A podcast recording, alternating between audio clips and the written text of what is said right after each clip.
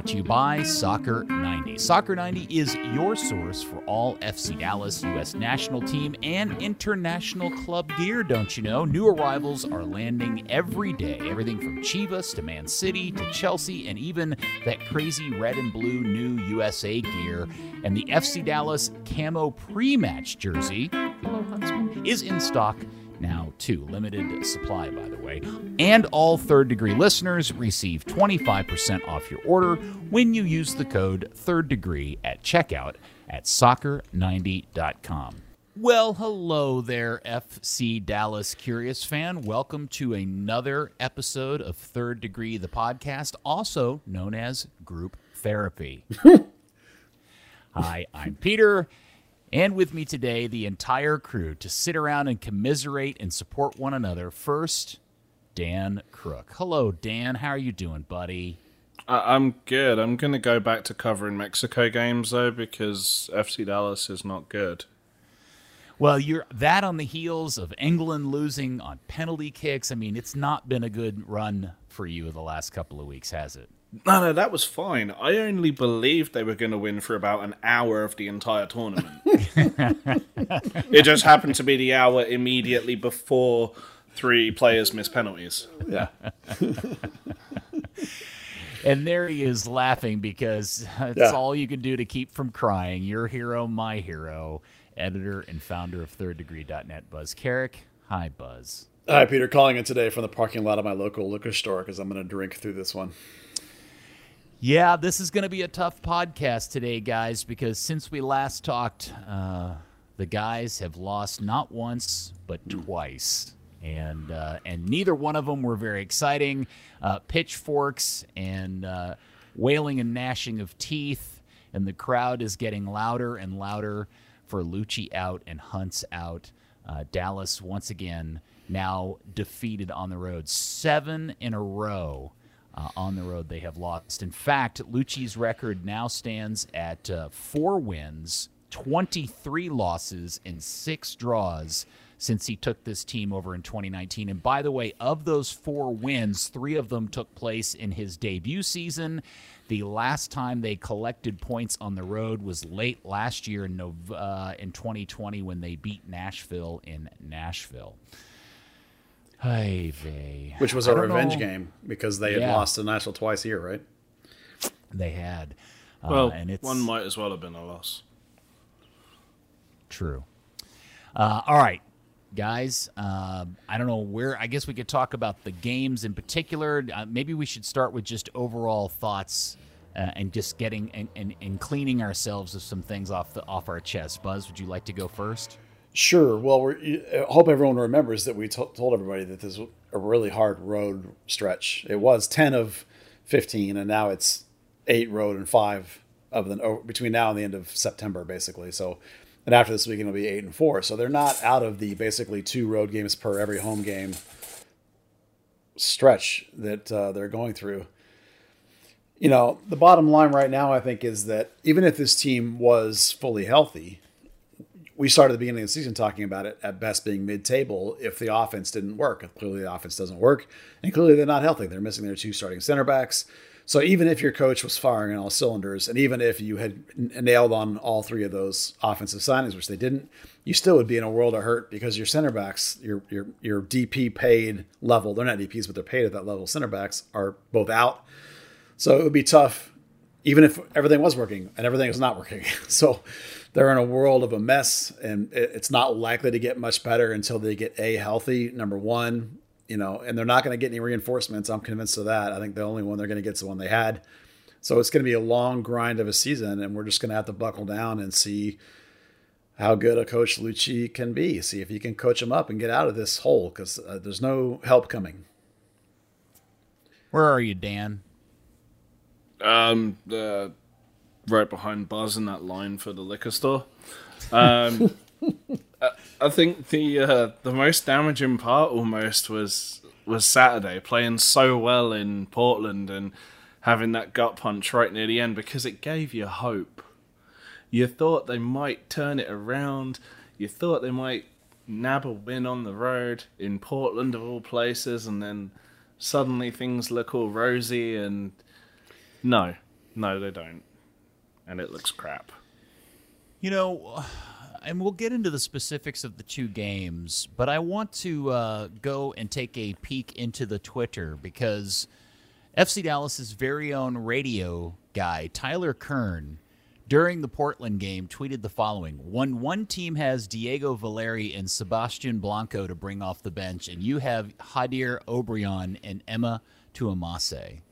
And I really felt like that that encapsulated the differences between uh, Dallas and pretty much everybody else, and also sets the tone for as much as everybody is unhappy and upset and feeling like this is all Luchi's fault.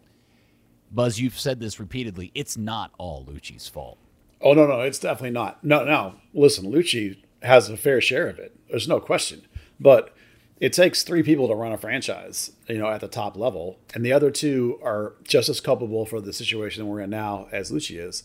We've been saying for three years now, maybe even longer, that maybe even going back to the end of Oscar's era, that Dallas lacked players that could make a difference, different makers. They lack Diego Valeri's, they not, they lack Lodeiros. they lack Josef Martinez's. They, you know, we, we have hoped and this is the one silver lining right this minute. We had hoped that Paxton could be one of those guys. And maybe he still can. And he started two games in a row, like in a four day span. That's a super exciting thing. We need to tap the brakes because he's still only good for about 50, maybe 55 minutes. He's far from being 100% still. But if you want to talk about how you get out of all this mess, obviously we're going to all look at Paxton and hope and pray that he's going to get it done. But it's clear that all of the signings that they've made, and this comes back to one of the two people that's not doing a good enough job, is all the signings they've made since Bressan, because Bressan was not Andre Zanotta. Every signing since then is Andre Zanotta, and most of them have not panned out. The only one I like is Jose Martinez, and he's hurt. So there's definitely a whole lot of fault going around with this front office. It's not all on Luchi. He deserves a lot of blame and a lot of criticism too, but it's definitely just not him. I, uh, I, I you know, I, I, think the thing that I struggle with the most when it comes to Luchi are some of the decisions that he makes in terms of substitutions. And again, we'll talk about the game specifically. But at the end of the day, the roster is what the roster is. Um, and for everybody that wants the Hunts to fire Luchi and bring somebody else is, I, I, I just hope we can all agree there is zero chance the Hunts are going to pr- replace Luchi with anybody you're going to be excited about or anybody that is exponentially more qualified for the gig. I, mean, are we in agreement, Dan, that the three likely candidates to replace Luchi, whenever that happens, whether it be now or next season, are Eric Quill, the coach at North Texas, uh, their their division, you know, their their secondary team, Peter Luccin, the former French midfielder that's his assistant coach, or Marco Ferruzzi, who was a candidate for this job back when they fired, um, you know, when the opening was available the last time. Yeah, I mean that's that's exactly it. They want someone that's come up through the system that buys into the hunt philosophy. Um, you know, and, and kind of crucially, isn't gonna cost the earth. I mean, you know, in some ways, you know, when people are talking about, uh, you know, bring in guys from outside of MLS, uh, you know, you can get your Gabriel Heinze, uh, you know, instances where they just have no clue what the league does and is and just bomb out ridiculously. Um, you know, so in some ways, they're kind of it, it's playing it safe, but it's also playing it so that you know, at least at the very start and the first couple of years, no one's saying, well, this situation shit. I want X amount of money and I want this much movement and, you know, things that just aren't aren't really realistic in the way the hunts run things. Yeah, let's say the hunts go outside the club, which would be a first for them, other than Oscar. We call him, even though it was a Colorado, he was inside the club in my mind, right? If let's say they go out you know, the big foreign names have not had success. You have to know this league. So if you're going to go foreign, who, who's available that knows this league? I mean, maybe Zarco, maybe. The big, great American coaches are all busy. They're all working and they're all employed. Maybe other than like Dom Kinnear, maybe. but he's not somebody the Hunts have a relationship with. Would they look at like a like a Jason Kreis? You could probably get him. Is he going to come in and revolutionize this thing overnight? I mean, I, I like Jason as a coach, but I don't think he's going to come in and like turn this thing upside down and win a cup in four months or anything like that. So it all comes back again to the idea that there's no rush here. I don't think, you know, in the end, either Dan or not even Dan, Clark's going to decide if and when the coach is going to get fired. And so nobody but Clark knows when that's going to happen. And I think most of the time he's not paying attention to this club. He's paying attention to the Chiefs. It's only when something happens that gets his attention that he pays attention you know, obviously. so, you know, there's just like, uh, what about the way the Hunts have ever done business makes anybody think that they're going to fire Luchi and bring in some guy and this team's going to ro- go on a roll and win 10 games because they're going to bring in some studs and the, some coach is going to wave his magic wand? None of that's going to happen. So they're going to ride it out. Yeah, and and certainly Quill, Luccin, and Ferruzzi, none of those guys uh, make this team exponentially better. And I do believe uh, that uh, that even Bruce Arena, if if somehow they magically got Bruce Arena to come in here with the roster as it is right now, Bruce probably only makes this about the team that we thought it was could be at the beginning of the season. Certainly not a title contender.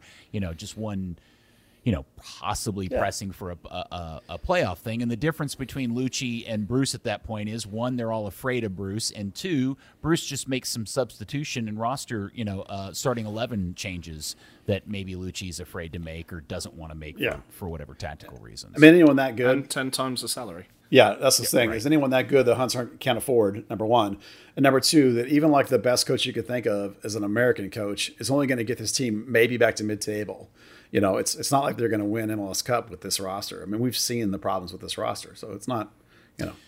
Yes, and my other my other concern is is that if you are a coach with skins on the wall, why in the world would you take the Dallas gig? You wouldn't, yeah. Right? Challenge, I, I guess. To, I don't mean to depress anybody, but one, they're never going to pay you what some of these other clubs are going to pay you. But even if, on a weird chance, they would pay that, you know, the going rate for those kind of guys, with everything else that comes with this club, um, that's the problem. And in fact, I think it was uh, uh, the much beloved sad FCD fan Twitter account that was talking about having somebody that was good at development and understanding the development of players and bringing them into the first team. And I was like, oh, you mean Oscar Pareja? Yeah. I mean, honestly, that'd be the guy. You know, right? I mean, right. look, for all we know, that maybe one of the three guys that we think are the candidates, maybe one of them is a really terrifically amazing, great coach. You know, I mean, maybe they are. We have no idea. But it's like it's a gamble either way. And if you're going to make it one of those guys, maybe there's a valid point to be made that you might as well get started if it is one of those guys. But I, I just don't think that Dan Hunt, who has culpability here, so he's invested emotionally in Andre and Luchi, so he's he's part of it. So he's not going to pull the trigger. So it, it's got to get to a point where Clark's like, okay, you know what, it's time. And I, I just don't know that that Clark is going to care until it's come till it's off season review time when it's like okay we're going to sit down and now we're going to look and see how we did you know which is when he gets involved I think so long yeah, way to go. I, yeah, you guys may help me out with this question because I got asked this uh, uh, today, as a matter of fact, about well, you know, there's got to be a, a coach out there that they could hire that would be good at you know developing and bringing, you know, having skins on the wall, and also doing that while developing young players. And I thought to myself, um, I, you know, if you go back and look at Bruce Arena's record, Bob Bradley's record, uh, Sigi Schmid's record, uh, any of the big name MLS coaches that have won MLS Cup or Supporter Shield, I don't think, other than Oscar, there is a coach that fits the Dallas model in terms of homegrowns and bringing them into the system. They've all been they've all relied on relatively high value uh, foreign player rosters, right? Uh, Jim Curtin, maybe. Well, he's got a job, but yeah, but well, I'm not even know. saying people that are available. I'm just talking about in general in the history of the league, coaches that have won titles aren't coaches that have done it uh, on teams powered by homegrowns. Uh, homegrowns that have won? No, not really. Even not, if it's just a few of them. It, you, See yeah, what my Caleb point Porter's is? your closest. Yeah, Caleb. Then... Yeah, yeah. My point being is is that if is that the, the business model of Dallas is so complicated by the fact that it's good at this thing, which is developing young talent that now has international interest. You've got to find a coach that's willing to integrate that into your senior team if you want to win. And I just don't think, other than Oscar Pareja, there is a coach that has a history of doing that. Well, may, maybe you could go back to like Jesse Marsch with Red Bull when they they won two straight. They didn't win Okay. MLS Cup, but they won two Sporter Shields, playing a Yeah. fair number of homegrowns. I mean, obviously he's not available, um, but but you're right. Like even that's one of the things we talked about. Even when Oscar was here and his teams were making you know that three or four year run where they were making 50 points, 60 points. We talked about how they still were lacking when when Mauro Diaz was out or after Mauro Diaz had left. It's like, where's the special player that's going to rise to the occasion in the big game, in the big cup game, and win you the championship? There's a difference between 60 points, supporter shields, and MLS cups. Like we talk about it all the time, getting hot in the playoffs, the Seattle model, right? Those that takes your Lodeiros, that takes different kind of guys. So, you know, I whether, whether or not there's a coach that could fit this model and win, boy, that that's that's tough to figure where that is. I mean, someday someone's going to do it. Maybe maybe if the Hunts start to invest some of this money back in and they get a mix of homegrowns and can get a little more power on the DP level, maybe then. But The reality of it is, it you know, the way that people look at it of, oh, well, why isn't there a big name coach is is kind of backwards in this model, right? Take to Sir Alex Ferguson. You know, United wanted him because they saw he was a guy that developed youth at Aberdeen, and they were like, cool, we've got this great set of youth players about to come through, and we can throw money at him to, you know, accentuate that. Not the other way around. Not, oh, he's good at, at youth and money. Let's just give him youth now. Right. Yeah, I think the whole so thing. You're not going to get anyone like that. Yeah, the whole thing is uh, very complicated and messy, and you know, I, I can't remember if the last time we did a podcast, the uh, Dan Hunt's interview, uh, two-part interview, the first part of it had come out in the It had morning not, for news. sure, Okay, yeah. so yeah, I think that you know, I, on this podcast in particular, I had been bemoaning the fact that in the midst of all this, the it appeared that Dan Hunt was just letting Luchi dangle out on a string and not saying anything publicly. Well, since then, uh, John Arnold uh, got an interview that's been published uh, two parts in the Dallas Morning News. And the second one I thought was the more interesting of the two because it's a lot of conversation about selling players and uh, coach this and coach that, and you know, hey, we'll figure it out as we go along. But he actually goes into this whole conversation, and this is the reason why I find the interview problematic, is that uh, that he, he goes into a whole conversation about being curious about the league transferring to the European calendar, the traditional football or soccer calendar, because it would help the league generate more revenue in in selling of players because it would be easier to sell players that way. and that's really the big takeaway. He the big he wanted the big takeaway of the interview to be, hey, you guys should be excited about Zanotta and his skill set of us uh, buying and selling players. My big takeaway is that he seems focused on flipping the calendar so it's easier for him to sell players. yeah, that just shows you where his mindset is, isn't it? That Yeah. that's what they're about Those now. are the same thing, really. You think about Zanotta's background, right? Make his names. He makes makes his name selling Neymar to Barcelona. He, you know, is. It, it- you know, I- I mean, it's it's the Brazilian thing, right? You scour the lower leagues, you find the cheap guys, and you flip them to Europe. That's Yeah. what they want him to do. And and the other half of that interview, Peter, Dan basically doubled down, didn't he, on Yeah. Luchi and Yeah. their system and their model, and that they're like in this down moment and they've had some injuries, but they're going to coach it up and we're going to come back up because our way is the right way. He literally doubled down, as we've been saying, that he probably would, and he did. And this is what it's going to be. Like there's there's listen, other than people out there, everybody now expects it's only a matter of time before Luchi gets fired.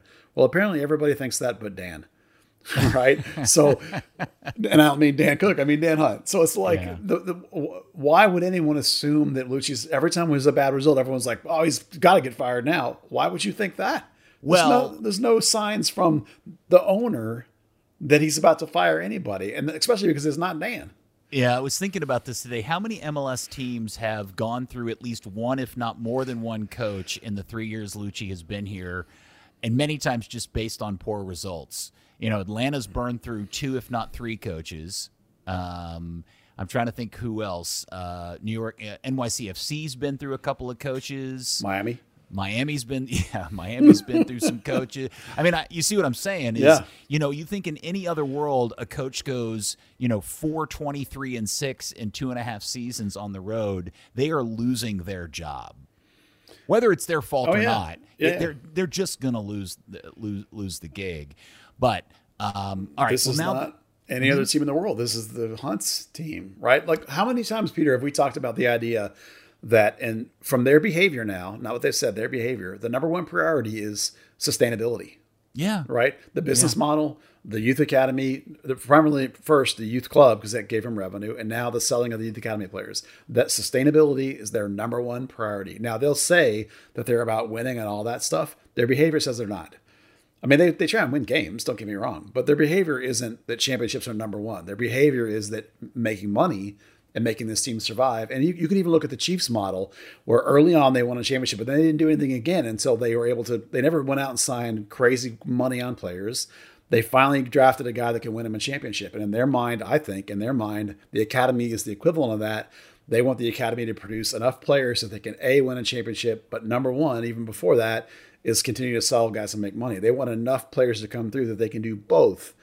But right now, the money's first, and everything they do says that that's what they're doing. And so, why would you fire Luchi if that's your thing? Yeah, and I also wonder, but I do wonder if they've realized that there's a wrinkle in their plan in that they get these kids, uh, these young players, uh, so kind of exposed to the, the you know the global market that they're not even able to keep them on the team for very long. And that and and then the the knock-on effect that has on the season. So you have you know Bryan Reynolds for half a season then you sell him. You have Tanner Tessmann for kind of a season and a couple of games and then you got to sell him Y- y- those kind of things Yeah. or or you got players like Chris Richards who never even make an appearance on your senior team because he's so farting good that some other team wants him and they buy him for a bunch of money and you never even see him in your jersey Well, they, they learned from Weston that you were always going to lose somebody, and they would rather lose them and make money than lose them and not make money. So that's the Richards. You're, that's always going to happen. Yeah. The- but there is some chatter, Peter, by the way, that there's a little bit of annoyance with the way the Bayern thing works because they they send over four or five or six guys like they do, and those kids all get a sniff of the big time. They all see the money that those guys make. They see the way the facilities are. They see like the way they get cars and houses. They they see this, and they come back. Like look at Justin Che, right? Like all the news now is like Che, I can't wait to go right back. And it's like, dude, we need you. He's like, no, no, I'm going right. So like, there's a there's a little bit of a grumbling about how the thing works that these kids come back and their heads have been turned and now they're annoyed that they're back in Dallas and they're mad they're here. So they have to find a balance. If, if they're going to actually do what they think that they want to do, they have to find a balance between keeping enough talent to win and yet still selling talent to make money. And that's hard.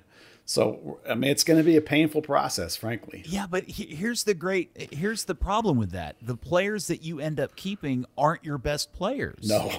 Right? No, I mean, the not. only reason why Paxton Pomykal is still in an FC Dallas jersey is because he's injury prone. It's not because of a lack of talent. He'd be he'd be playing somewhere somewhere um, you know, uh, overseas if it hadn't been for a hip injury. So, I, you know, that's the great uh, that's the great issue with all of this is is that the, they they grow these amazing players and the very best ones uh, more times than not we're going to experience very short periods of time with them in the jersey and the complicating factor of what it does to the team when they sell them halfway through an existing season. That sucks. Yeah, that sucks. And as, as you've pointed out a million times, that's the problem with claiming that they're the Ajax is that Ajax does spend money on players. They have a great academy, but they do go buy guys too. So it's like Yeah. you have to do. We've said a million times the very best teams in MLS now either spend crazy money or they're a good balance of spending good money and having a really good academy. When you look at Philly, you look at New York maybe a few years ago, you look at uh, who are RSL when they were going at their best a couple of years ago. Those were the better teams that had a good balance. Right now, Dallas doesn't have the balance, and that's why the team is trash because they're selling their best guys, and the players they brought in have failed, and it's not good enough.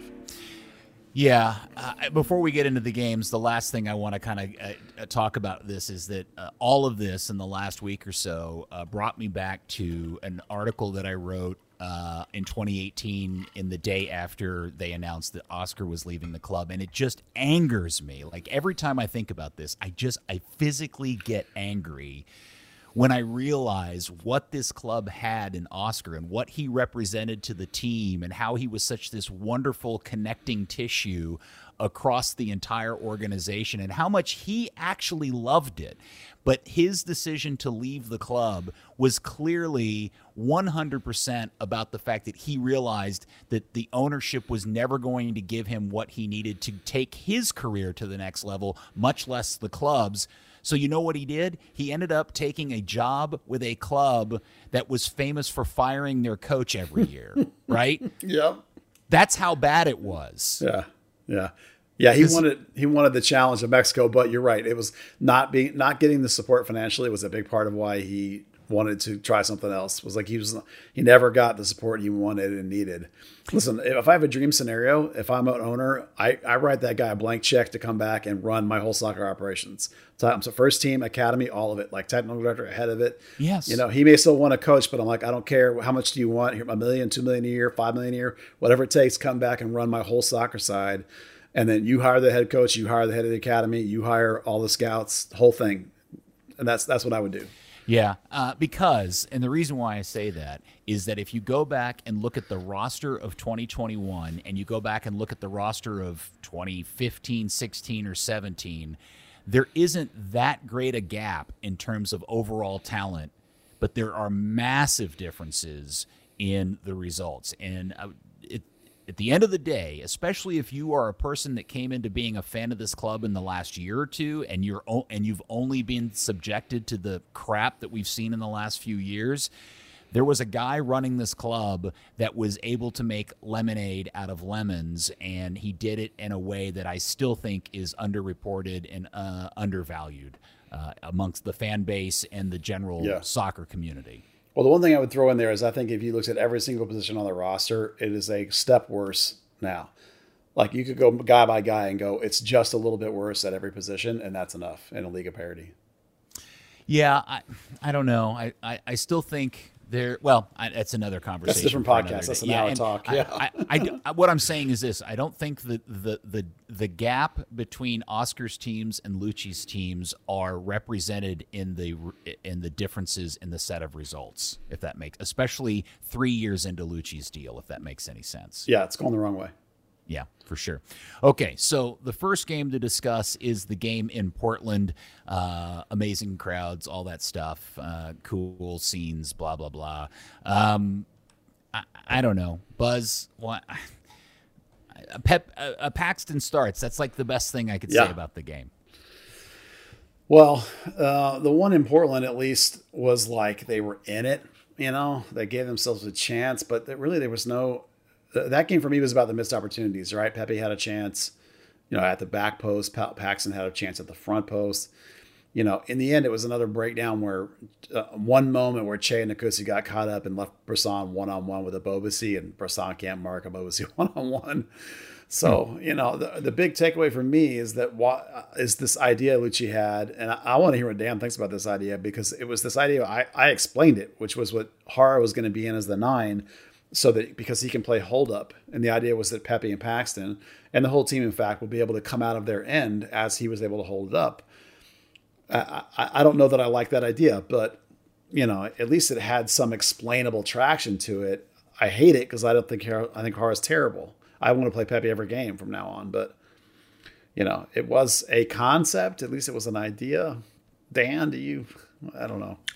Yeah, I I, I kind of liked it. I thought it was Jara's best game in an FC Dallas jersey, playing that hold up ball.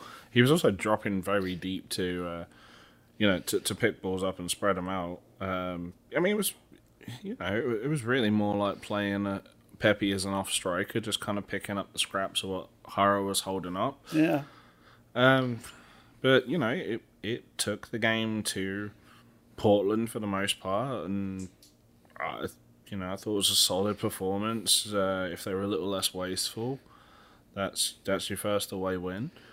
Um, you know, some indecision towards the end after uh, Valeri came in and completely changed the game, maybe cost the team. But yeah.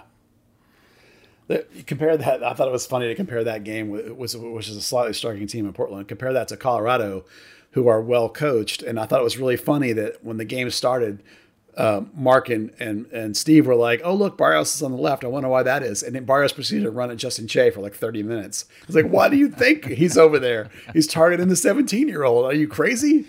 Yeah. Well, I, to be fair to Steve, I think Steve did explain the the, he did the eventually, thinking yeah. behind that. Yes. Yeah. Uh, uh, yeah. yeah. so I, you know, the Portland game uh, fr- was frustrating for all the obvious reasons, and and again, I think they probably played better uh, than we'd seen them in a while as a team. But man, as soon as that goal gives up, that you could just see the the body language change, the Oh. attitude change.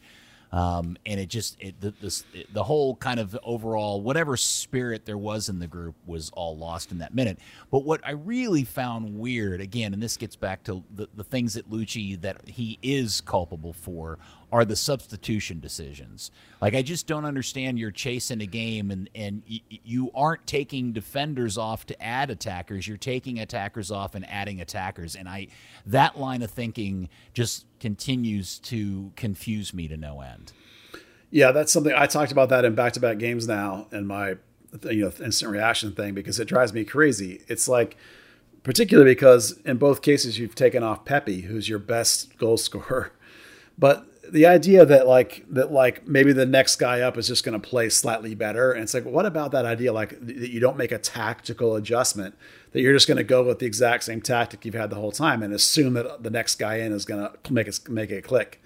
It's like no, when when you're down a goal on the road, what what's the difference between losing by one goal and losing by two goals? You have to go for it. You have to take off defenders.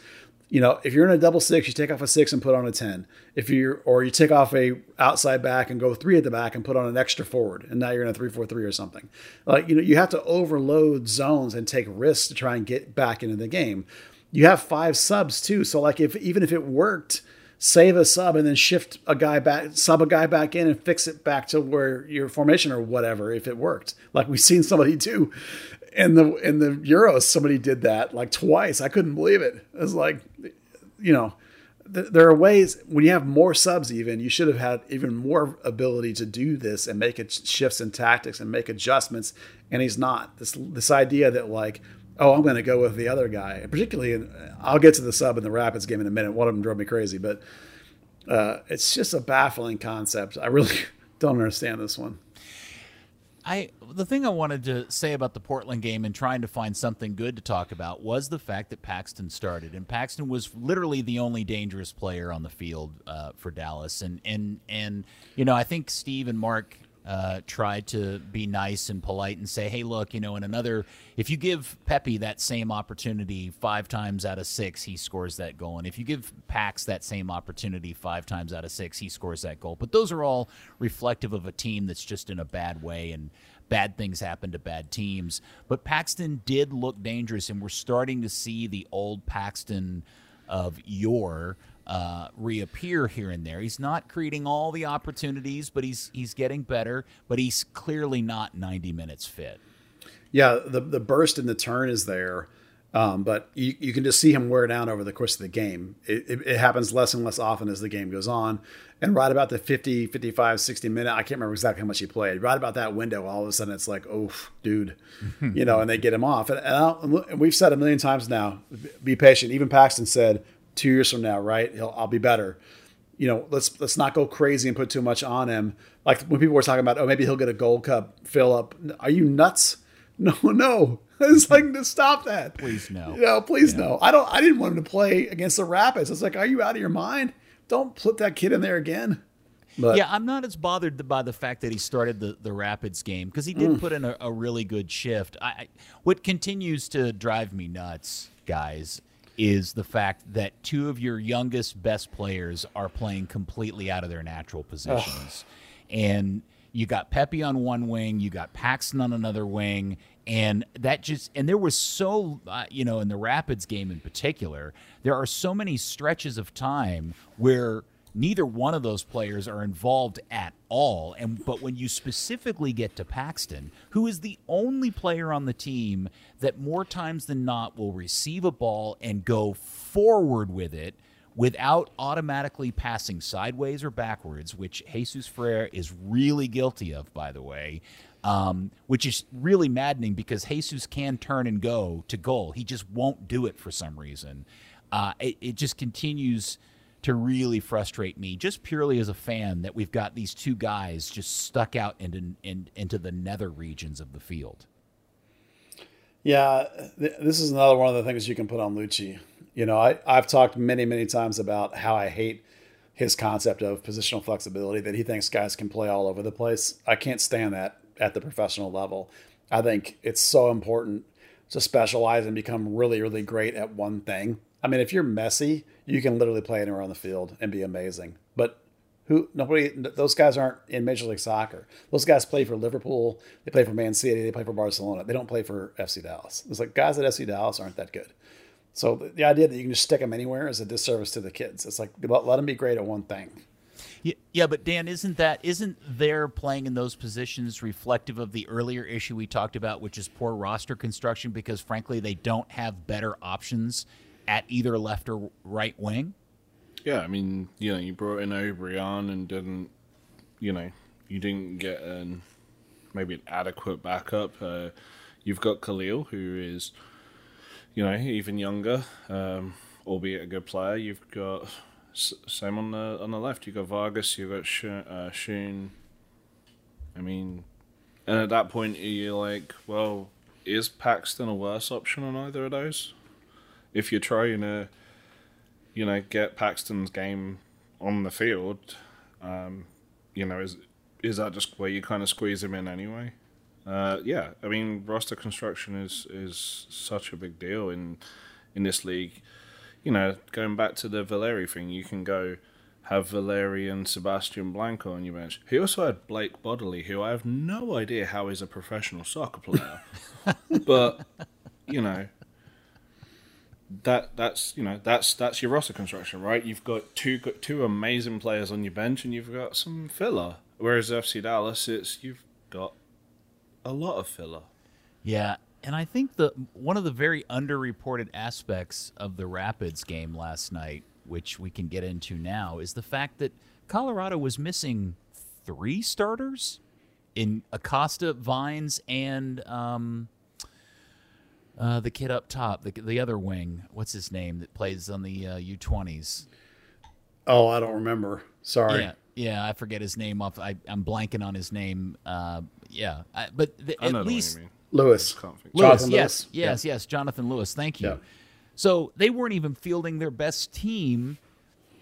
And let me say, let me get this out of the oh, way. Oh, they're good. Well, that was a terrible soccer game. I mean, Colorado yeah. did not play well last night. I mean, that's not a Colorado to me is not a at least based on that performance they're not a contender. They're a mid-table team. That's a, that was a that was a snoozy game of soccer at best last night but it is compounded by the fact that it, it, it is very clear to me that the overall kind of attitude of the Dallas roster is they've all just I, I just get the sense that with that with the rare exception of a little bit of here and there in a game, they've all just kind of like given up on the season. Well, after the goals, they for sure did. I mean, for me, the Rapids is a team that's coached up above their talent.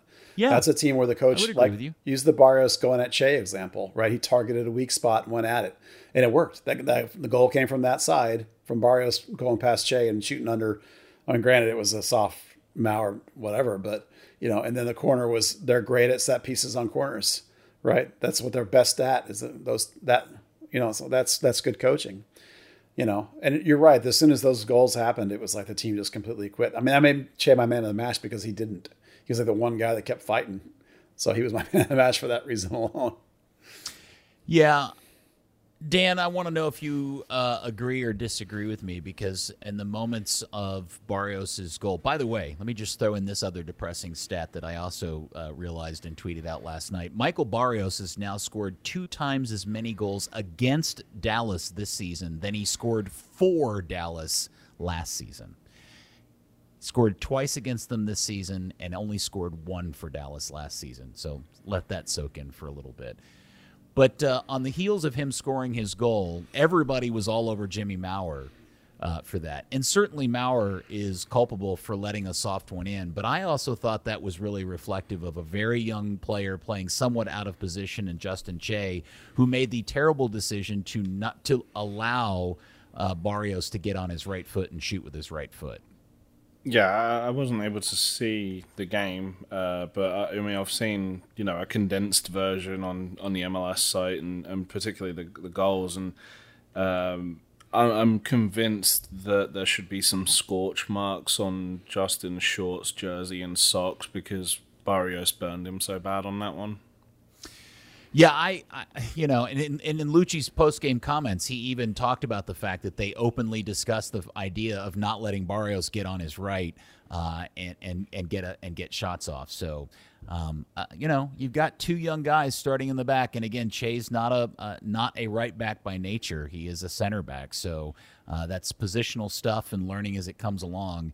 Uh, and but uh, again, I I don't know what else to say. It's just it's just a bad performance all the way around. They can't connect passes. They the passing is poor. Uh, they don't seem to. They've completely lost everything. Any you know when you the when the three of us got into an argument way back towards the beginning of the season about how good this team is overall, and I made the comment about you know, well, what are they actually even good at? Can somebody tell me one thing they're good at? You guys jumped on me. You're like, well, you know, they're creating chances. All of that's evaporated. Like they're not yeah. even really doing that anymore. No, they did that for two games and then they stopped. Uh, it's, it's a mystery. It was, was when Tanner was playing as a single six and they went with double eight in front. Now Tanner's a good passer as a six, but right after that they brought in uh, Facu and he's played as a double six since. Now, I, I've been we've been wondering why they don't go back to a single six, and it did occur to me when I was there in conversation with somebody else, and they brought this up, was that it's possible because he's missing both his center backs, so he's afraid to go with a single six when he's got Nkosi and Bressan back there, rather than Martinez and and Hedges. So maybe if they get those two guys back, maybe they can go with a single six, and you can go back to a double eight look. But I don't I don't understand why at some point you have to have a certain amount of faith in your players. Luchi talks about this all the time, right? That they're a collective, that's the next guy up and all that crap. Well then assume that your two center backs are up to the job. Play a single six because that was when you were at your best, when you had two guys in front. It can be Paxton, it can be Ricaurte, it can be Acosta when he comes back, it can be Jesus, whoever the hell you want to put in there. You know, that's when they were actually good for well, good-ish for those two games. Yeah.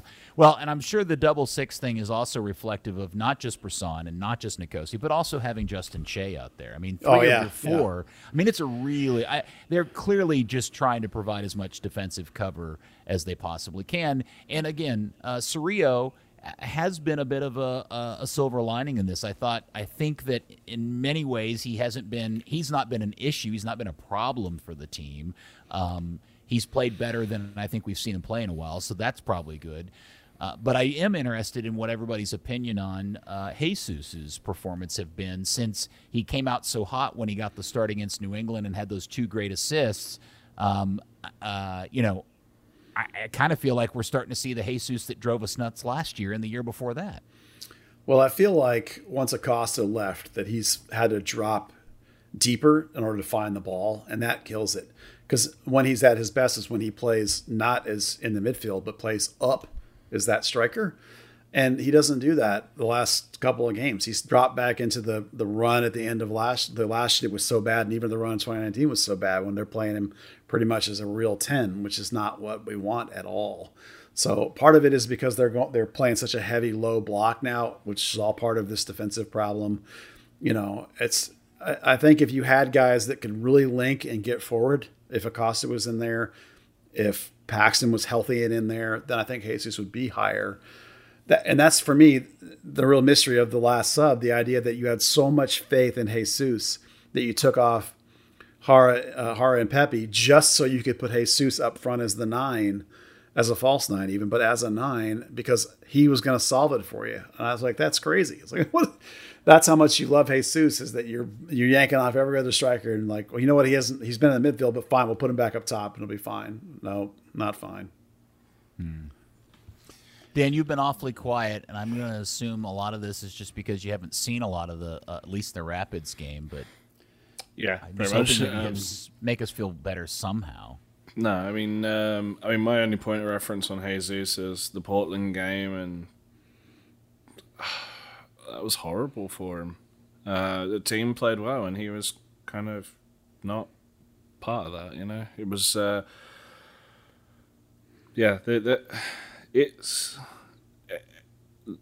they're trying to find solutions that work for individuals and not necessarily all individuals. So you know, having Jara hold up, trying to get Pepi into games doesn't necessarily work for Jesus.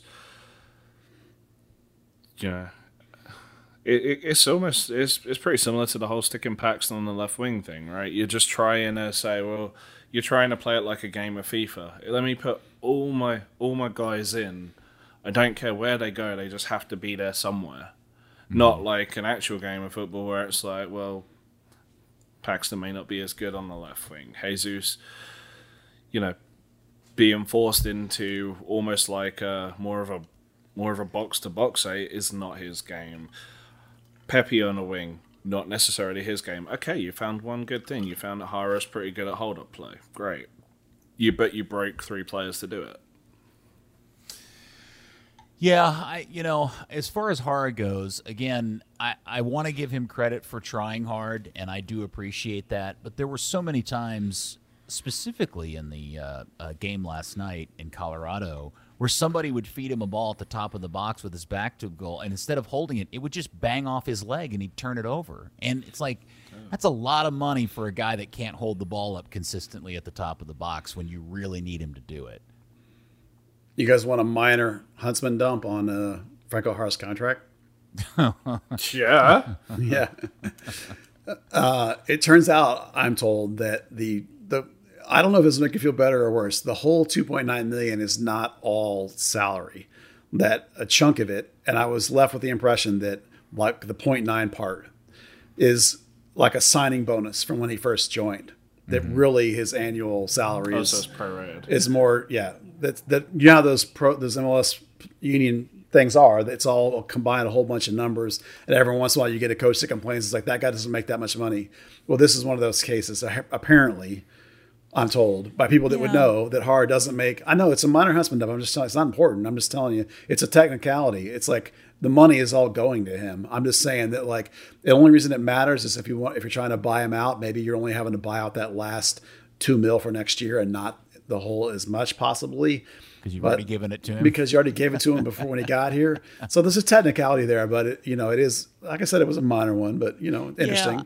I, you know, I uh, my attitude about that stuff is is the following: the only part of the of a player's salary that I really ultimately care about is the is the number that impacts the salary cap. Yeah, and because everything beyond that is just money that the owner wants to spend on their own accord and I don't care if they it, it doesn't it doesn't change the rest of the roster per se I think um, unless you want to say, well, because they gave him so much money beyond his salary cap, they're not giving it to somebody else. I, and I guess maybe that would be the reason why you get angry about Jara making so much money. Well, you know, he's then he's a DP, six hundred twenty-five k or whatever. That means he's actually getting paid less than Hedges if you're only concerned with the cap. But you know, like I mean, everyone that's above that DP threshold, you have to buy down. So like the most anybody ever hits is that I was it like six twenty something like that right now. So, uh, so you know, the, the, problem is is that the reason we care about the two point nine million is because we care about the Hunts the way they care about their budget. Like they're not going to go get another deep. They have an open DP spot more than likely. It's because they're paying one guy three million dollars. what were you going to say, Dan? I think I cut you off. I'm sorry.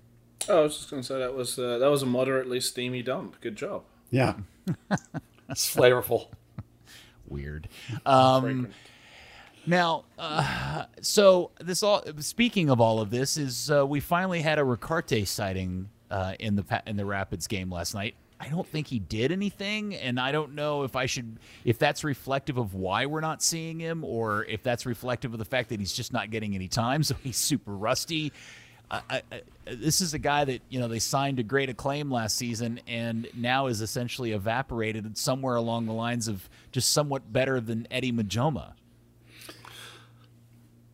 Go Dan. Well, I was. It wasn't even going to be something about uh, his play. I was going to say when when you said that, it reminded me that. Uh, you know, here at here at Third Degree the podcast, we're not exactly known for uh, pronunciations of names, but nobody could top the Colorado commentators who said, "Oh, and here comes Riku Artie." That's a good one. I wonder how much you want to bet if we go look at the pronunciation guide. It probably after Yeah. the way they after the way they phonetically spelled uh, Facu's name.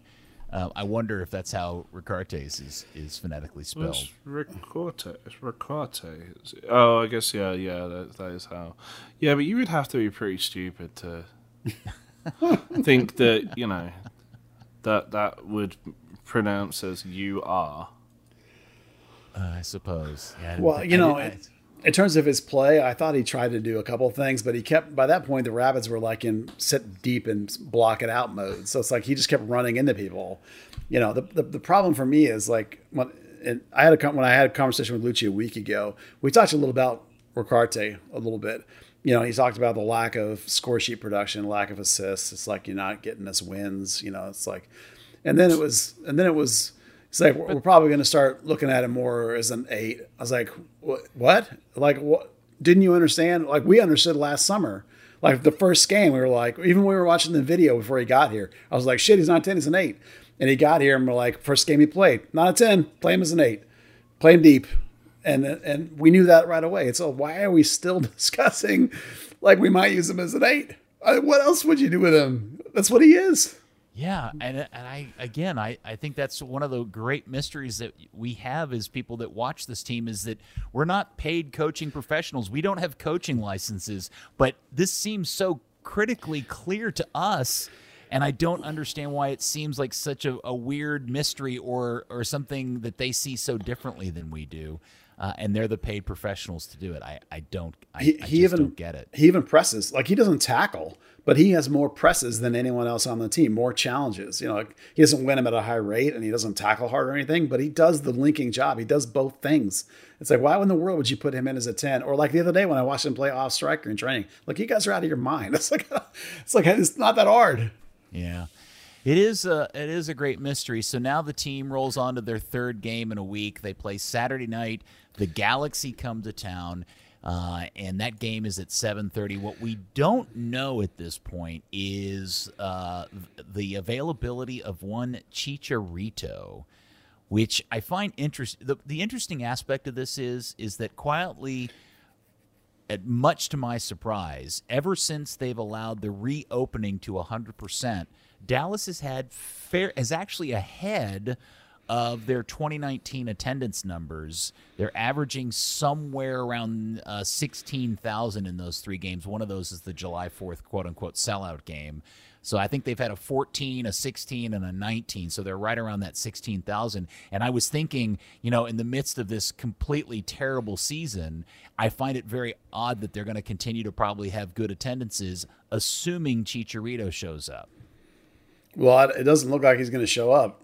I mean, right now he's listed as out. So I mean, unless it changes tomorrow, I'm assuming he's not playing. I mean, even at best he's going to be questionable or whatever. So we'll have to see who. I mean, they're missing a lot of people. You know. Yeah, LA. Well, they got a lot of call. Up. Yeah, they got Yeah. people playing in the Gold Cup and Yeah, and and Lletget's obviously- gone. Efrain Alvarez is gone. dos Santos is gone. Giancarlo's gone. It's like, you know, they got a couple of guys that are hurt. You know, it's it's like that. It's like was that eight guys? So it's Yeah. like yeah. And what I found interesting about that was uh, in the broadcast last night, Steve was uh, saying that Luchi was being adamant or had been adamant to Steve that he was going to make wholesale changes uh, in this game just because of the fact that it was their third game in seven days or less than seven days. I don't know who that's going to be. I don't know what that means. I don't know if that means Ricaurte starts and Sealy starts or what happens at this point. Well, it'll, some of that will depend on whether Martinez or Hedges are, are back. I don't think they will be because Luchi said a week and a half when I talked to him last, and that would be like they would come back Monday. Um, but the part that you do know for sure, just a second, and the part you do know for sure is that when you come back home, you don't need Ricard uh, Hara to play hold up. You can go back to Pepi as a pure nine. So that changes a lot of things and shifts a lot of pieces in the front half, probably. So we'll see. I was going to say, I, I went along to the uh, regen session they did on Monday. Uh, Hedges was doing a little bit of ball, ball work, a little, you know, doing some some turning and you know, like still fighting pain, rehab kind of stuff, and Jose was nowhere to be seen on a day where if you didn't play, you're out training. So Yeah. that doesn't bode well. Well, I, I would assume that if Paxton didn't get hurt, if he came through it okay, then you assume Paxton's going to be on the wing. Pepi will be back at a nine. That means you need another wing. And based on the Rapids game, I'm actually completely ready for uh, Schön to get a start. I'm in. Give him a start. He at least, as you mentioned, Peter, Paxton was the only guy that would turn and go, and he did that. Schön did that like over the last 20 Yeah, that's minutes. true. Yeah, so yeah. Put him in. Let him play off with Paxton and let him play off with Pepi. Let's see what he's got, right? Why not? He's been back for a couple of weeks. Let's do it. You got double pivot behind him, right? With Cerrillo and and uh, uh, Facu, I assume. You know, the the real miracle is I'd like to bench Bressan. He's been playing like crap. Part of the reason probably is because he's on a red, yellow card warning. So the minute he gets a yellow card, he has to get suspended. So he's No, probably he playing. Well, he did as of uh, last game. No, he's he's had one of them forgiven. He played the three games to without a yellow to get one taken Oh, off. okay, good. Because literally last game he was still on the get one list, so that's good. Then he's passed that up. Oh, so unless that's five because it was Saturday was his third game. Yeah, I was sitting here. Uh, I've been thinking, trying to figure out like if uh, you know Luchi called me and said, "Hey, Pete, could you uh, pick my eleven for this weekend?" Oh, yeah, sure. Um, and and you guys, I would love to play this game with the both of you as well. I, I, uh, assuming that the back line is what it is, and, and we don't have Martina and Hedges back, we'll leave those same four back there. But in my mind, the starting eleven, and I'm going to be nuts here, is that it's Facu and Ricaurte with Paxton in the middle, and you put Schön at left, and you put Pepi at this your start at your striker. The one question for me is who plays right wing. Who is the player that they can put on that actually can make a difference on this team, uh, or at least not, you know, screw it up? And I'm not sure I have an answer for that. I, I, know you're. I know people are going to well put Jesus over there, but I, th- I think that's a total waste of time. I think you need somebody that's willing to run a little bit more than Jesus. So maybe it is Obrian. I don't know. Any other ideas? Well, Ahmed Kaur's okay. Uh, I think he is not quite ready to be like an MLS guy, but uh, I honestly would would be ready to try Dante Sealy. Um, you know, he mostly. Are you with me on the rest of that eleven though?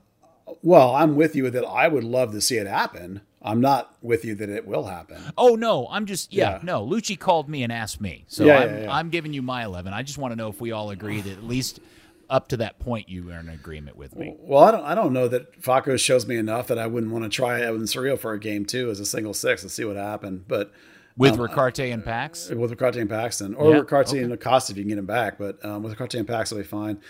You know, Emma Twumasi can play on the wing over there. But as I say, I, I got to the point where I'm, I've seen enough of Dante Sealy like late in a game where I like a little bit of what he's doing late in a game. You know, at some point, give the kid a game and see what happens. I, I, we're at a point in the season where it's like, why not try it? You know, and see what how it goes. If he's crap, you got five subs. Yank the kid at halftime. You know, it's I, there's a lot of things right now that are worth a shot, and he's got enough mobility and enough end to end play and enough verticality that I I think it's worth giving him a go. I mean, Luchi Yeah. won't, but that doesn't mean I don't think it's worth trying. Well, I would like to see him start just based on the fact that he tried to dribble through seven guys last night. It Yeah. seemed like and he He almost does that, and he, yeah. and he almost pulled it off. Yeah, he, he he often will try and go at four or five guys at a time, but doesn't usually pull it off. That's that's one of his downsides is lack of wisdom of when okay, look, there's five or six of them, it's not going to work. But you know, at some point, you got to give the kid guts points for giving it a shot. You know, screw it, put him in. What does he got? Uh, I didn't hear your uh, I didn't hear your vote of confidence, support, or uh, disagreement on that starting eleven, Dan. But you didn't hear anything against it. I know. I said or disagreement, so that's why I'm wondering. Did you are you up for that, or you got your own eleven? No, no, like to throw no. I'd, I'd be totally down for that. Yeah. Um, yeah, I'd be down to see either uh, Sealy or, or ElMedkhar get a game too, just to see what, what they can do over the ninety. All right. Well, um, I highly recommend everybody go read the two articles with John Arnold over at the Dallas Morning News, just so you can get your fill of uh, Dan Hunt uh, saying Dan Hunt things, Danisms. Danisms. He doesn't, Yeah. you know, he doesn't really ever give the dreaded vote of confidence. uh, but he also says a lot without saying much of anything. It's very unusual. Yeah, he, he and Luchi are on the same page with the soccer talk, with the soccerisms. You know, lots of uh, the correct verbiage all put together in a meaningful way that doesn't really give you a whole lot. All right, so 7:30 at Toyota Stadium up in Frisco. The Galaxy are in town. Uh, you know, buy your tickets now, as they say. Now, in other news, it is amazing to me and I think this was best voiced by the original fan, Dustin El Jefe, who said, It's amazing that Dallas could be having what is arguably, if not their worst season, it's at least pacing on their worst season in club history, and yet they're not even the worst club in the country, and that would be Inter Miami, which are at the bottom of the table with the largest salary and are sucking all all the air out of the room in terms of attention from the media, in terms of just how bad they are. It's like nobody seems to be paying attention to how bad Dallas is because Miami is really just that bad. Yeah, and lost in the crossfire there is Toronto is also worse than Dallas. Yeah, that's true. Yeah. so they, of course, fired their coach. Toronto did. Yeah. Yeah. Uh, so yeah, there's there's some dumpster fires happening. You know, I mean, Chicago is dang near as bad as Dallas. Vancouver is dang near as bad as Dallas. Cincinnati is barely better. San Jose is not much count. I mean, there's a lot of bad teams in this league this year. Yeah, it is amazing to me, Buzz, the number of just terrible teams there are in the league this year. You know, I've I've picked up and watched some MLS games here and there. Uh, and there have been there more more i don't know if it's I, and maybe this is because of the, the, the, the condensed schedule i don't know if it's post covid or what it is but i do have the overriding sense that the overall quality of the games this year have dropped off considerably since 2019 well, some of that, of course, has been, you know, some of the best players taken off for various summer tournaments. I mean, this is a summer of tournaments, you know, yeah. the Gold Cup and the Euros and, and Copa Americas and all that. And that, that obviously hurts, you know, and some things that I think sometimes you feel like the teams get worse when you have to watch the really great, you don't have to, when you choose to watch the really great soccer and then you come back and watch Major League Soccer and it suffers by comparison. Um, but there definitely is, I agree, there's a little bit of a top heaviness to the league this year. There's a few teams at the top that are kind of running away with things as opposed to like all these teams at the bottom that are just kind of you know farting along doing nothing. And that's the crazy thing about Dallas is they're only three wins out of the playoffs. It's like it's the stupidity of the bottom of this league right now is that there's there's like 15 teams that all think they're still in it. You know. Well, until you look at Dallas's schedule for the rest of July. No, that's true. yeah. Yeah. Especially once you get past this particular weekend, it's not good. Now, the other stuff that uh, has occurred outside of this was um, that all really pertaining to the USL, the second division and the third division, USL Championship and USL One. The first news is that because of the new MLS Reserve League that they're launching, they have now officially announced, or the striker is is reporting that all of the MLS teams in both the championship and USL one are out, or is it just a, a, a, particular number of these teams? Well, they said that everybody but four teams are leaving USL, and then the Athletic followed that up that said yes, but the only four teams that are staying are only staying for one season. So it's wow. you know uh, one of the people that I've talked to about this told me that what they understand is that MLS teams have been told flat out you're joining this reserve league. You're not staying in USL. Uh, and it's interesting that USL immediately has had a, a, league meeting. I think it was already scheduled, but they did not. They basically told the US the MLS teams not to come. So they had like a USL only league meeting down in San Antonio. And there's some really crazy news that came out of that, which we'll get to in just a second. But um, North Texas is definitely going to the new reserve league. They're one of the teams that's leaving USL one. Um, USL one I'm sorry, MLS is opening up this new league to independent teams. So far, it doesn't seem like any of them are biting on it, but it's going to be important because you want to have this open structure where you get to play against guys. You don't want an under 23 team or an under 20 team only league. You want grown men and adults to play against, and you want to go to venues that are difficult to play in. Because if they end up with an all MLS reserve team kind of situation, we can be looking at like the training field kind of games outside the stadium again. You know, I mean, they could pull back on North Texas in terms of they have one more year at the Globe Life, but you know, if ever, if Toronto's playing on a training field and, and half the teams in the league are playing on, you know, outside their stadium on some piece of crap with like five people there, that's going to be terrible and worthless. Well, it does certainly sound more like a, a, a reduction back to what they used to have Yeah. prior to the USL one stuff. So, yeah, that's that's not good. And then the other, you know, go ahead. I'm sorry. Yeah, I was going to say it'll be interesting to see how North Texas navigates this FC Dallas through North Texas because this is absolutely not what they want. They don't want to go back to that reserve league. There's a reason why Oscar fought so hard to get this reserve team made in USL. They want the stadiums, they want adverse crowds, they want to play against tough teams. And yet, if they're going to be forced into this league, there's a whole bunch of teams that are really not happy about this in MLS because of what it's starting to sort of shape up as. So it's going to be interesting to watch to see how it finally breaks. Yeah, uh, you know, probably forgotten along in the mess is the fact that Oscar really wanted the you know the Hunts to put this uh, team in USL Championship. Oh yeah, Uh, he was demanding about it, and they were like, "No, it's cost too much money." And and to be fair, uh, considering what a money pit this club, uh, that particular team is, North Texas. I mean, the whole thing's a money pit, but that thing is such a, a loss to them. The, the amount of money it would have cost them up front to join USL Championship was just prohibitive and, and never really acceptable. So I, I, I kind of understood that. Now, coming out of all of this was also the news that the Athletic reported that the USL, in that meeting that you mentioned, discussed this whole idea of them building a promotion relegation structure uh, within the USL, but limited, I think I'm reading that correctly, to USLC and USL 1, correct? Yeah. It's just between the two full professional leagues. And what was so fun about it was that apparently a whole bunch of clubs were caught off guard by this whole thing. And if I if I read it all correctly, basically like the commissioner of the league got up there and gave like this keynote speech of we're all the MLS teams are out, they're not here. This is our chance to separate and differentiate ourselves and make us a competitor. And how we could do that would be either or promotion relegation inside of our league or a winter and or a winter schedule. Maybe both maybe just one. So the idea that they would shift to play with the rest of the world to make themselves more appealing to players to fans that want to have that structure. So all of it's fascinating including the idea that they you know basically locked out all the mls teams and told them not to come which is Yeah. awesome you know and again that's part of it. Like that's going to change the landscape right? There's there's teams that play in the USL league there's teams that play in the in the academy wise the academy pro the the MLS one the, USL one or both. You know there's teams that have relationships.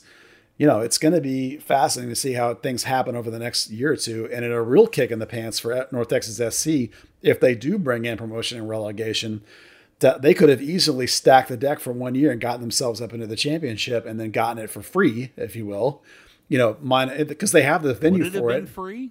It would have been free in the sense that, like, well, why would it not be? If it's not free, why is it? It's not promotion and relegation. Then you got to buy your way in, right? If you win your league, you're up, and there's a stadium requirement. Globe Life fills that stadium requirement. They could have gone up easy. Yeah, I, well, no. I, I what I'm saying is, is that if I'm U.S. See, there's a whole business aspect to this that I I have so many questions about. Which is, it, our understanding was is that if you wanted to be in USLC, the fee was what a half million dollars, Last last time I saw it published was 12 million for USL Championship and, and uh, something else. and Like, it was a half million for USL one. that sounds right. I think that's what it was. I mean, the Yeah. difference was the was a Grand Canyon size financial gap. Yeah. So how does the U how does the USL sort that out financially if suddenly now they've got guys that have paid 12 million dollars to be a part of USLC that now face the fact that they may get relegated into USL 1 against the team that paid a fraction of that. And and, and that's the part in this that I don't think is going to cotton with everybody uh, because that's not the structure they bought into. And I think there's a whole lot of things that have to be sorted out and agreed to Yeah. before any of it. Look, at the end of the day, I would love to see this happen because I've had it shouted in my face for the last however many years that this country needs a promotion relegation thing. And I keep saying, great. If you think it's that wonderful, find a bunch of people willing to do it and prove it to us. And here is the testing ground. And I certainly am excited to see all of those people who have been yelling at us about promotion relegation immediately running out and buying season tickets and watching every one of the games of their favorite USL team uh, which, by the way, will be a clearly substandard level of soccer to even MLS, which is a league they all say sucks, right? Yeah. so I, you know, I'm really, really encouraged at the opportunity for all of these people that have been demanding about this and really have an anticipation of some high level world class soccer to go out and put their money where their mouth is. Yeah, uh, that's going to be fa- fascinating. Look, the, the money is what always kills promotion and relegation in this country. And I'll give you a good example. I just was reading the other day. Now you remember that Charlotte FC was what 300 million to get that team, Yeah. right? Yeah, yeah, I just read an article the other day that West Ham, some guys offered 400 million for it, and it was turned down. And I know Newcastle's been up for sale, and they talk about Newcastle being 300 million. How in the world is an EPL team like West Ham or Newcastle worth the same, roughly, as Charlotte FC? The answer is they have promotion and relegation, and we don't, because those teams are in, are always in danger of being devalued and brought down, whereas an MLS team never has that danger. That's it. That's the valuation difference, right? There's no way that Charlotte FC should be worth as much as West Ham or Newcastle United. No way, but they are. It's because of that. Yeah, money. I- we. I don't want to get into this because it, it, it brings out all the people that I hate arguing, uh, having these conversations with because Yeah. it's it's just never it never goes anywhere. Like if, if you if you're into it, I'm telling you, I'm excited for you. I'm happy that you appear to be getting what you want. Uh, and I can't wait for you to go out and run out and get your Forward Madison jersey or your uh, Charlotte United jersey, whatever it is. I'm happy for you, I, and I'm I, and I will be sitting back watching you prove all of us wrong that promotion relegation can work and become the preeminent uh, structure in this country uh, as a sports model. I, I I wish you the best, and I and I hope it all works out. Um, uh, I enjoyed that people instantly complained that it was just going to be within one league and not the whole thing. It wasn't good enough. that was my other thing. Yeah. Yeah. Uh, now, the other thing that really uh, uh, then comes into this that is interesting was the report in the Star Telegram, Fort Worth newspaper, that people in Fort Worth are looking to build a $150 million soccer complex, something along the lines of Toyota Stadium and Toyota uh, Soccer Park, somewhere north of downtown Fort Worth. Yeah, you're talking about a 10,000 seat stadium. As near as I can tell from the map, it's right north of 820 along 35 there, kind of where I think kind of where that movie theater is, just north of that, kind of before you get to the is it the 287 split off that goes to you know Denton or whatever that is, uh, off the, not Denton off I have to uh, no idea. I'm not. anyway I'm not F- south I'm of Alliance.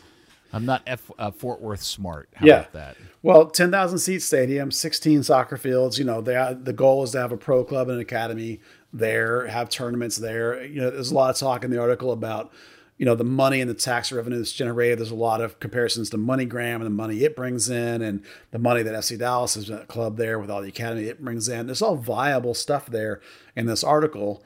This is the second time now that they've actually floated this big sort of concept out to the public, you know, trying to raise awareness of it as an idea. The important part is is that the whole thing is pinned on the idea that they're going to get a USL team and that USL is attractive, and, and they, they even list, they even claim that they've met with some owners and some various things.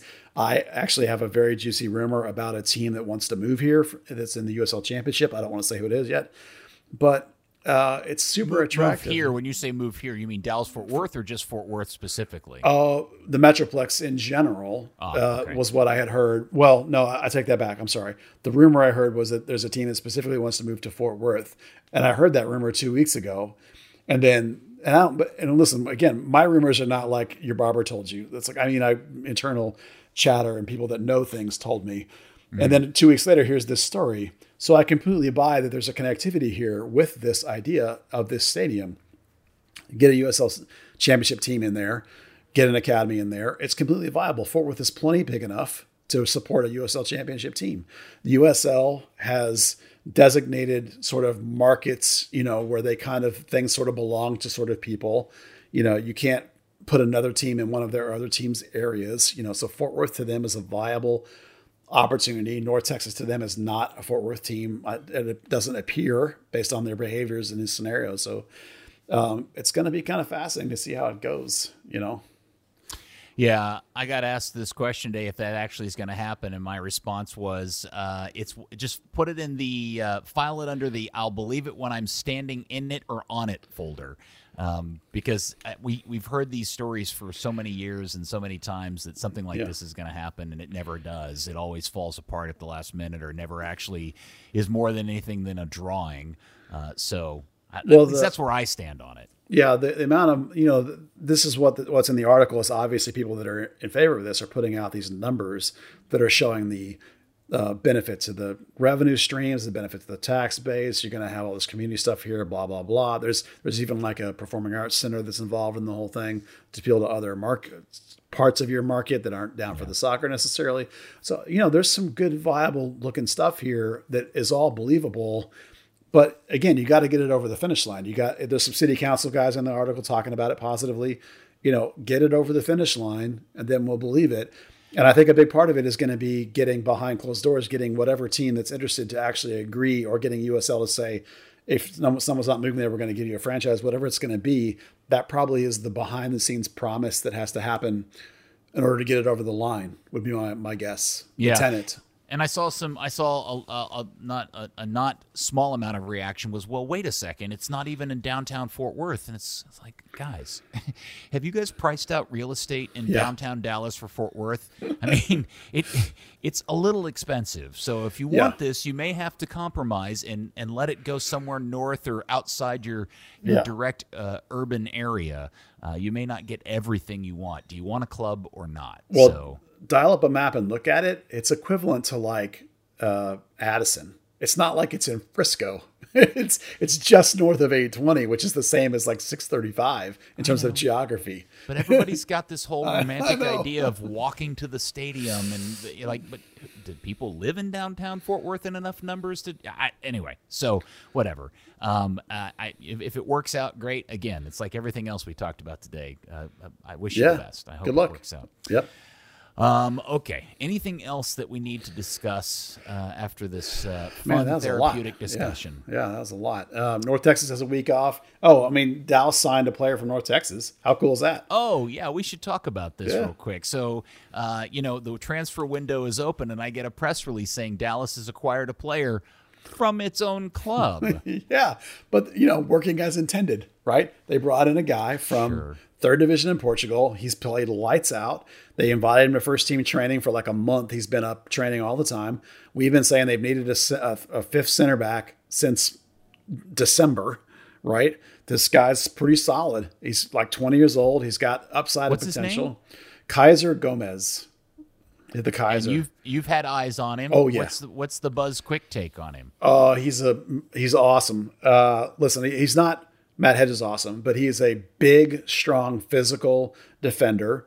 He can body a guy and ha- got enough, plenty of pace. Can uh, fat, really fast. Can deal with quick strikers over the top. He's pretty good passer. He's not an elite Chris Richards passer, but he's a pretty good passer out of the back and has decent feet. He's everything. Like if if if you could draft this guy out of college, he'd be top three or four picks coming out of college you know, he's he's a terrific player. He has plenty of talent for Major League Soccer. Just needs some polishing, you know, as a fifth option. Terrific. I love it. He's going to probably keep playing for North Texas mostly, but they have them on the roster now. If Bressan gets that card and gets suspended, or if somebody else gets hurt, like if, if you needed a center back tomorrow, I start him over Che 10 times out of 10. Really? Yeah. Oh, yeah. Uh, yeah. What about uh, against uh, against Nkosi? Oh no, no, Nkosi's. I think Nkosi's better right this minute, but Nkosi's been in MLS camp for two years. You know, uh, but that this guy's got similar sort of Nkosi skill sets along the same lines: large, big, physical, strong, powerful, quick, but pretty good passer. On combined with that, you like a lot of those things. Look, MLS is a physical league, right? Little bitty guys get knocked around. This dude's not going to get knocked around. This guy's a horse. So um, I like him. Uh, I think like right away the team was like, oh my, and they moved him up. He started getting moved up to first team training like right out after he got here. He's played. He's been one of North Texas's best players. Matter of fact, he's been so good that they went back and got two more players from the same team. Brought him in. Hmm, wow. They have, they have, FC Dallas hasn't announced it yet, but the team in Portugal did. So we and, and I know for a fact one of them's here already. So yeah, Uh, the Frisco Football Factory just continues Yeah. to churn. I mean, this this is the kind of thing that excites me. So, like, people out there might be like, "Who cares about a fifth string center back?" Man, I care. This is what I think is awesome. no, that's what So- makes you Buzz Carrick. sir. Yeah, right. I think it's terrific. You know, this is exactly what you want to do. Is you've went and got a third division twenty year old, and he looks like he's the part for Major League Soccer. Or, or if it's not in the end, you know, sell him off somewhere, whatever. It's like it- he's perfectly good right now as a fifth center back. He's going to train with Dallas. He's going to play with North Texas, just like they do with their homegrowns. Whatever. It's great. Yeah, just sell him. just sell them all. Somebody joked the other day that like if Paxton had one more completed pass, he'll be sold. I was like, uh, no, he's too banged up. But I, that's funny. I mean, I laughed, but it's like, no, it's not. Uh, Yeah, it's somebody on the Discord, and I think uh, I don't know who it was. Whoever came up with the nickname, the official new nickname for FC Dallas is FC Puppy Mill. yeah, yeah, it is. It is. All right. Well, don't forget, we need to remind you write it down uh, in blood on a piece of paper. Third Degree, the podcast, is brought to you by Soccer 90. Soccer 90 is absolutely your source for national team gear, FC Dallas gear, international club gear. They got a little bit of everything coming in every day right now. All kinds of new jerseys are uh, being shipped to the store. And by the way, there is a physical store at the stadium. If you didn't know that, you should go check out. It's like a little wonderland of soccer crap. Everything from Chivas jerseys, the new Chelsea stuff, Man City, and even the new USA gear. And even most importantly, the new FC Dallas camo pre match jersey is also now in stock too. And because you are my favorite third degree listener, you receive 25% off your order when you use the code third degree at checkout at soccer90.com. Yeah, Peter, you can go there and get your knockoff Huntsman shirt. You can go get your very own knockoff Huntsman shirt. Yeah. By the way, shout out to my good friend Philip Foos for wearing his Huntsman t shirt uh, at the game outside of Denver last night and posting that picture on the interweb. He was a hero for doing that. Uh, as well. All right. Well, uh, you probably have noticed that there has been little to no Dan. Dan vacated the premises. He's so broken up about England and Dallas and just the general state of his soccer fandom. He quit on us in the middle of the podcast um, and is uh, probably very English drunk in a corner of his apartment somewhere. Oh, Just come on. You know he had away. tickets to Air Supply. You know that. Yeah. what did he have to go do? He had tickets to something, but I don't think it was Air Supply. God, how awesome would it be if it was Air Supply? yeah, that would be great. What if it was like a uh, uh, George Michael impersonator? Uh, yeah, a, a, that I don't even know what to say to that because it would be so awesome. It would be, uh, yeah, Or a Mr. Bean review or something like that. Yeah. Uh, something very, very English and ridiculous. Priscilla, Queen of the Desert. Yeah, Yeah, something like that. All right. Well, Buzz, thanks for uh, helping everybody just talk it out and, and try to, you know, just get all this pain and awfulness off our chest. And hopefully the uh, the pod listener uh, got something out of this too. yeah. You're welcome. I mean, this is what we do, right? It's talk roster and tactics and coaching, uh, good or bad. This is what we do. Yeah. Is there anything, just like one sliver of awesome goodness we can leave everybody with? Uh, Paxton started two straight games. That's really, really, really effing bleak. All right. Hey, uh, thank you, FC Dallas Curious fan. Uh, hopefully, we'll have something better to talk about next week on another edition of Third Degree, the podcast. Ouch, this hurts. Third degree, the third degree net podcast. Third degree, the third degree net podcast. Third degree, the third degree net podcast. Third degree, the third degree net podcast. Thank you.